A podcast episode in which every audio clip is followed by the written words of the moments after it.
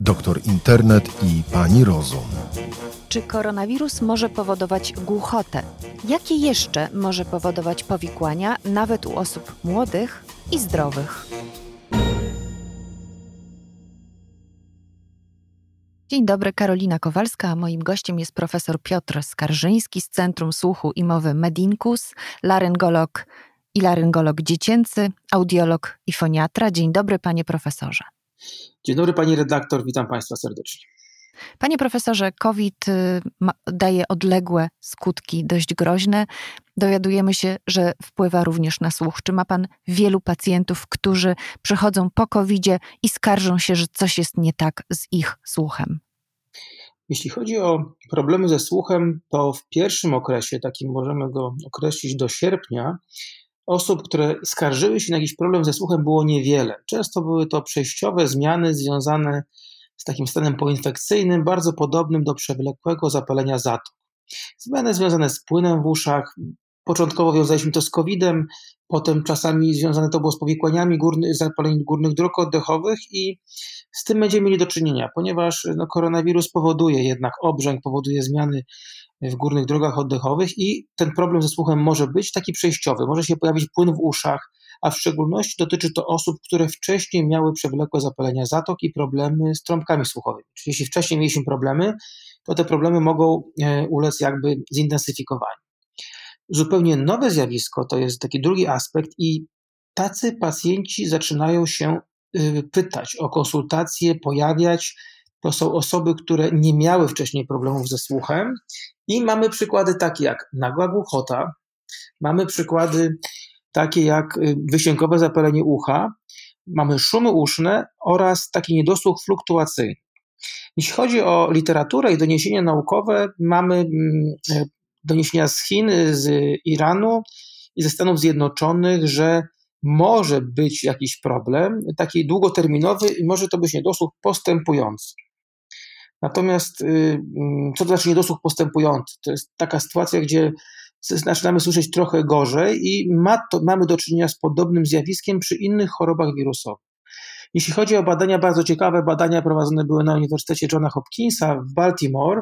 Trzy osoby, które zmarły z powodu koronawirusa i miały problemy ze słuchem jakieś, raportowały to jakby już w końcowej fazie mm, e, tej intensywnej replikacji wirusa, to y, te kości zostały pobrane skroniowe, które zostały następnie w laboratorium przeanalizowane. I w trzech z sześciu kości, no to trzy osoby po dwie kości skroniowe, mhm. odnaleziono fragmenty wirusa w płynie w uchu środkowym. Niemniej jednak no nie wiadomo było, jak to wpłynie dalej, ale takie mm, znaleziska są i takie pierwsze raporty się pojawiają, więc czekamy na to, co będzie dalej. Czy to znaczy, że mamy bać się głuchoty po przebyciu koronawirusa, czy również z tego powodu powinniśmy się chronić przed COVID-em? Jeśli chodzi o to, czy się bać, na pewno osoby, które były leczone z powodu takiego zaawansowanego koronawirusa, infekcji koronawirusem w kwietniu, w maju i były tam stosowane leki antymalaryczne, ale często osoby nie wiedzą dokładnie, jaka była ta mieszana, mieszan, mieszanka leków, powinny wykonywać badania kontrolne słuchu, no tak co 3 do 6 miesięcy od zakończenia infekcji, aby zobaczyć, czy niedosłuch nie wynika z jakichś powikłań e, związanych z leczeniem. E, a jeśli chodzi o bojaźń, będziemy to bacznie obserwować. Muszę przyznać, że bardzo wiele ośrodków bardzo dokładnie analizuje pacjentów, którzy przeszli e, infekcję koronawirusa i tych danych jest coraz więcej. Muszę przyznać, że bardzo wiele danych jest takich, nie powiedziałbym sensacyjnych. Jest jedna praca z Chin, która pokazała, że Y, wszyscy pacjenci, którzy mieli koronawirusa, mieli zawroty głowy. Y, no tak do końca według mojej opinii nie jest, natomiast y, należy się bacznie przyglądać i analizować, czy są jakieś cechy wspólne tych wszystkich pogorszeń słuchu i muszę przyznać, że takie zjawiska zaczynam obserwować, że osoby mówią, że jest jakiś szum, że jest pogorszenie i z tego powodu należy się nie tyle co bać, ale należy sprawdzić sobie słuch w takim odstępie 3-6 miesięcznym od przebycia infekcji koronawirusem, nawet jak wydaje nam się, że słyszymy dobrze. Co to są szumy uszne? Czy być może my je mamy, tylko nie wiemy, że to o takie szumy chodzi? Jeśli chodzi o szumy uszne, jest, istnieje wiele definicji. Taką myślę, że najbardziej popularną i praktyczną to uczucie dźwięczenia, brzęczenia, jakiegoś innego dźwięku, który naturalnie nie występował i utrzymuje się nam dłużej niż 5 minut. E, czy coś się pojawia, coś słyszymy innego. Są szumy obiektywne i subiektywne. Jeśli chodzi o e, szumy, które możemy słyszeć jako na przykład my, jako specjaliści, u pacjenta tych szumów jest e, bardzo niewiele i to są zjawiska niezwykle rzadkie. Natomiast szumy, które osoba odczuwa, najczęściej wynikają z pogorszenia się słuchu, w szczególności na wyższych częstotliwościach. I każdy z nas ma takie składowe typu bicie serca, czyli naczynia krwionośne, ruchy e, żuchwy, ruchy szyi. I to generuje jakieś dźwięki w środku, i wtedy, jeśli gorzej słyszymy, to łatwiej ucho wychwytuje te dźwięki z wnętrza jakby e, czaszki. W szczególności dotyczy to osób, które mają zaburzony przepływ, przestępnice szyjne, osoby, e, które mają podwyższony cholesterol i zwyrodnienia kręgosłupa na przykład. I wtedy takie szumy możemy odczuwać. Natomiast mówimy tu o osobach, jeśli chodzi o koronawirusa, które no nie miały ani szumów, ani niedosłuchów, ani tego typu problemów i nagle mm, mają takie dziwne wrażenia dźwiękowe. I to jest analizowane dosyć dokładnie. Y, staramy się wykonać taką charakterystykę tego szumu, żeby wiedzieć, czy to jest szum na niskich częstotliwościach, na wysokich i z czymś go powiązać. I w tej chwili takie obserwacje trwają. Nie ma jeszcze takiej dużej grupy pacjentów, natomiast spodziewamy się, że część osób może odczuwać Y, szumy uszne jako takie zjawisko niepokojące i problematyczne po koronawirusie. Śmieję się trochę w duchu, dlatego że przeglądając takie gazety y, z programem telewizyjnym, często napotykam na y, reklamy weź ten specyfik, a zlikwidujemy szumy uszne. Rozumiem, że z szumami usznymi mamy nie chodzić do apteki po suplementy diety, tylko udać się do laryngologa. Panie redaktor, generalnie farmakologia w szumach usznych y, jest skuteczna, można tak powiedzieć, w 5%, ale to ciężko jest określić, że akurat lek zadziała czy nie zadziała. Bardzo ważne jest znalezienie genezy szumu usznego. Czy ten szum wynika z niedosłuchu, czy wynika na przykład y, z naciśnienia tętniczego albo ze zmian miażdżycowych i wtedy musimy podjąć leczenie farmakologiczne, bardziej nie z powodu szumu, tylko z powodu innych dolegliwości. Jeśli mamy zwrodnienia w kręgosłupie, to może oprócz neurochirurga, neurologa wybrać się też można do fizjoterapeuty, żeby spowodować, że te przeciążenia stawów będą mniejsze. E, bardzo często wiele osób no, próbuje pójść na skróty i no, coś działa na szumy, no to spróbujemy. Tak nie ma i mm, bardzo często te osoby zgłaszają się na takie konsultacje zawiedzeni, że no, jakiś specyfik był stosowany, no nie przyniósł skutku. No i wtedy zaczynamy się pytać, a czy była w ogóle ustalona przyczyna. Czasami bardzo prosta przyczyna jest taka, że mamy zatkaną przewód słuchowy zewnętrzny woskowiną i należy go po prostu oczyścić, y, czego często nie da się wykonać przy użyciu olejków czy różnego rodzaju innych substancji, które są stosowane. I wtedy taka osoba po wizycie słyszy już dużo lepiej. Natomiast bardzo często szum uszny pojawia się po infekcjach i wtedy nie możemy sobie pozwolić na lekceważenie tego i taką infekcją jest koronawirus, ponieważ trzeba stwierdzić, czy jest to jakiś niedosłuch, który może postępować, dzieje się coś w uchu takiego, które trzeba dokładnie przeanalizować i stwierdzić, czy to nie wpłynie na pogorszenie słuchu w przyszłości. Skoro jesteśmy przy farmakologii, Wiem, że tym także się pan zajmuje zawodowo. E, ostatnie doniesienie, które mówi o tym, że remdesivir nie jest e, właściwym lekiem do leczenia koronawirusa przez ostatnich kilka tygodni czy miesięcy byliśmy przekonani, że to jest właśnie ten jedyny lek, który mamy. Jeśli chodzi akurat o ten konkretny lek, to analizy, które były wcześniej, pokazywały, że mogą istnieć różnego rodzaju efekty uboczne. Bardzo często mm, nie do końca określone i takie bardzo enigmatyczne. E, w różnych wywiadach i dyskusjach, które miałem, przyjemność uczestniczyć w ciągu ostatnich miesięcy, podkreślałem, że będziemy świadkami w najbliższych miesiącach takich sytuacji, że będzie jakiś lek, wszyscy będą nim zachwyceni, a po jakimś czasie okaże się, że no, on nie do końca był właściwy. Czy będzie terapia jakaś i będzie się wydawało, że to jest właśnie ta terapia, a potem może być gorzej. I myślę, że taka dyskusja dotyczy także na przykład szczepionek, które mają bardzo wysoką skuteczność według firm farmaceutycznych, a za jakiś czas może okazać się, że jednak firmy trochę ją modyfikują. I to jest naturalny proces w dostosowywaniu y, procesu leczniczego i takiej optymalizacji, w tym przypadku farmakologii, jeśli chodzi o leczenie pacjentów. I mm, znamy zdanie WHO na temat tego leku, natomiast y, muszę przyznać, że jeśli nie mamy innych leków, które w jakiś sposób udowodniły swoją skuteczność, rzeczywiście jest on zalecany, natomiast według praktyków, osoby, które y, leczą na oddziałach, mają on określone y, jakby wskazania w określonym momencie choroby. I, I na chwilę obecną, według mojej wiedzy, przewaga jego efektów leczniczych jest większa niż potencjalnych powikłań. W związku z tym, jeśli mamy osobę, która jest w stanie ciężkim, jest y, w stanie, który mm, wymaga takiego leczenia i podania takiego farmaceutyku, to uważam, że powinniśmy to stosować.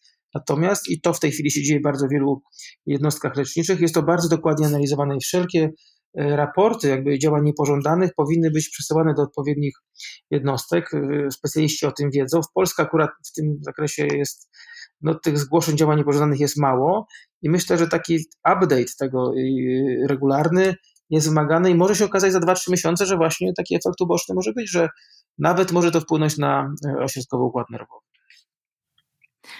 Wspomniał Pan o szczepionkach. Y, producenci podają, zapewniają nas o skuteczności nawet 90 czy 94%. Co Pan myśli na ten temat? Moje zdanie na temat szczepionek jest od wielu lat niezmienne. Jestem zwolennikiem szczepionek. Sam zaszczepiłem się na praktycznie wszystko, co było możliwe. No było to związane z charakterem mojej pracy, chociażby badaniami w Afryce. I mm, podobnie, podobnie moje dzieci, to co jest możliwe, te szczepienia są dostępne. Uważam to za rzecz, która jest niezwykle ważna w w naszym funkcjonowaniu, jeśli chodzi o zdrowie publiczne. Jeśli chodzi o szczepionkę na koronawirusa, jak wiemy, tych szczepionek jest bardzo wiele. Jest chińska, która mm, polega na tym, że jest tam fragment wirusa, i tego typu szczepionki zawsze charakteryzowały się tym, że e, no, mają więcej działań niepożądanych. E, mamy inne szczepionki, których mm, konstrukcja jakby jest bardzo ciekawa. Jest to dużo bezpieczniejsza metoda wprowadzenia materiału genetycznego. Oczywiście wiąże się to z różnego rodzaju mm, ograniczeniami, chociażby w przechowywaniu tych szczepionek i e, ta pierwsza szczepionka mm, e, Pfizera i BioNTechu wymaga bardzo niskich temperatur i według mojej wiedzy praca już jest nad tym, że nie tylko, żeby szczepionka była skuteczna, ale żeby nie okazało się, że na skutek transportu, złego przechowywania ona straci swoje właściwości. E, inne szczepionki, które mamy już, jakby są raporty, które mówią o ich skuteczności one nie wymagają tak niskiego, tej niskiej temperatury przechowywania, to jest minus 20 stopni i myślę, że tych doniesień będzie jeszcze kilka do końca roku. Yy, I pytanie, co będzie, jeśli chodzi o obserwacje. Jak wiemy, te fazy mm, badań klinicznych się nakładają tych szczepionek, więc jakby jedna się nie kończy, a zaczyna się druga. I to jest podyktowane tym, że nie tylko są oczekiwania społeczeństwa i E, i chociażby osób, które decydują o polityce zdrowotnej, ale o bezpieczeństwie, które może być. I to jest cały czas takie wyważenie, czy ta szczepionka będzie skuteczna, jakie będą efekty niepożądane. Wydaje mi się, że na chwilę obecną wszystkie firmy jednak dokładają wszystkich starań, żeby analizować te działania niepożądane i e, tej szczepionki się doczekamy.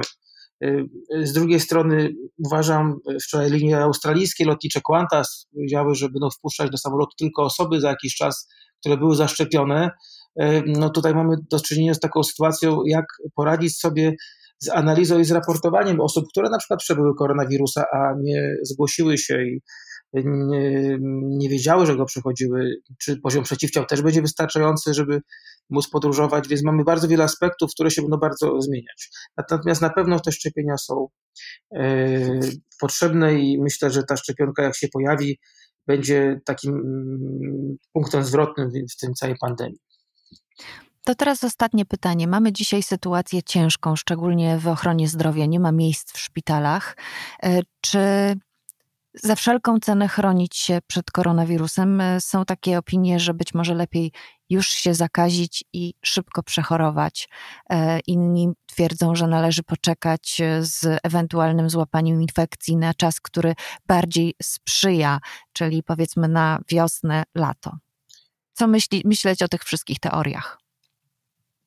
Mamy bardzo wiele doniesień, które mówią, że jednak osoby młodsze też mogą być w stanie poważnym, też mogą umrzeć i absolutnie jestem przeciwnikiem teorii, które mówią, że należy się zarazić. Był taki okres, gdzie rodzice z dziećmi uczestniczyli na przykład w takich ospa party, że się zarażali ospą, że to lepiej przejść, mieć to z głowy. Często powikłania odległe mm, są niestety bardzo mm, no, negatywnie wpływają na nasze zdrowie. Już w tej chwili wstępne doniesienia zakażeniem się infekcją koronawirusem pokazują, że w odległym terminie możemy mieć problemy z koncentracją. Są osoby z bardzo dużymi powikłaniami e, związane z, chociażby z płucami, z wydolnością oddechową i często są to osoby, które uprawiały sport wcześniej, były w bardzo dobrej, dobrej, dobrej formie fizycznej i takie doniesienia pokazują, że jednak jeśli możemy, to się chronimy. Oczywiście nie jest to wszędzie możliwe i niektóre osoby czasem nie wiedzą, gdzie się mogły zakazić, ale musimy się chronić i y, unikać, absolutnie nie próbować się zarazić, ponieważ nie wiemy, z kim się spotkamy, z kim będziemy mieli styczność i czy nasze zakażenie wpłynie na inne osoby, w szczególności osoby z tych grup ryzyka, osoby y, starsze, seniorów, y, osoby z chorobami współistniejącymi. Dziękuję, panie profesorze. Moim gościem był profesor Piotr Skarżyński z Centrum Słuchu i Mowy Medinkus. Słuchaj więcej na stronie podcasty.rp.pl. Szukaj Rzeczpospolita Audycje w serwisach streamingowych.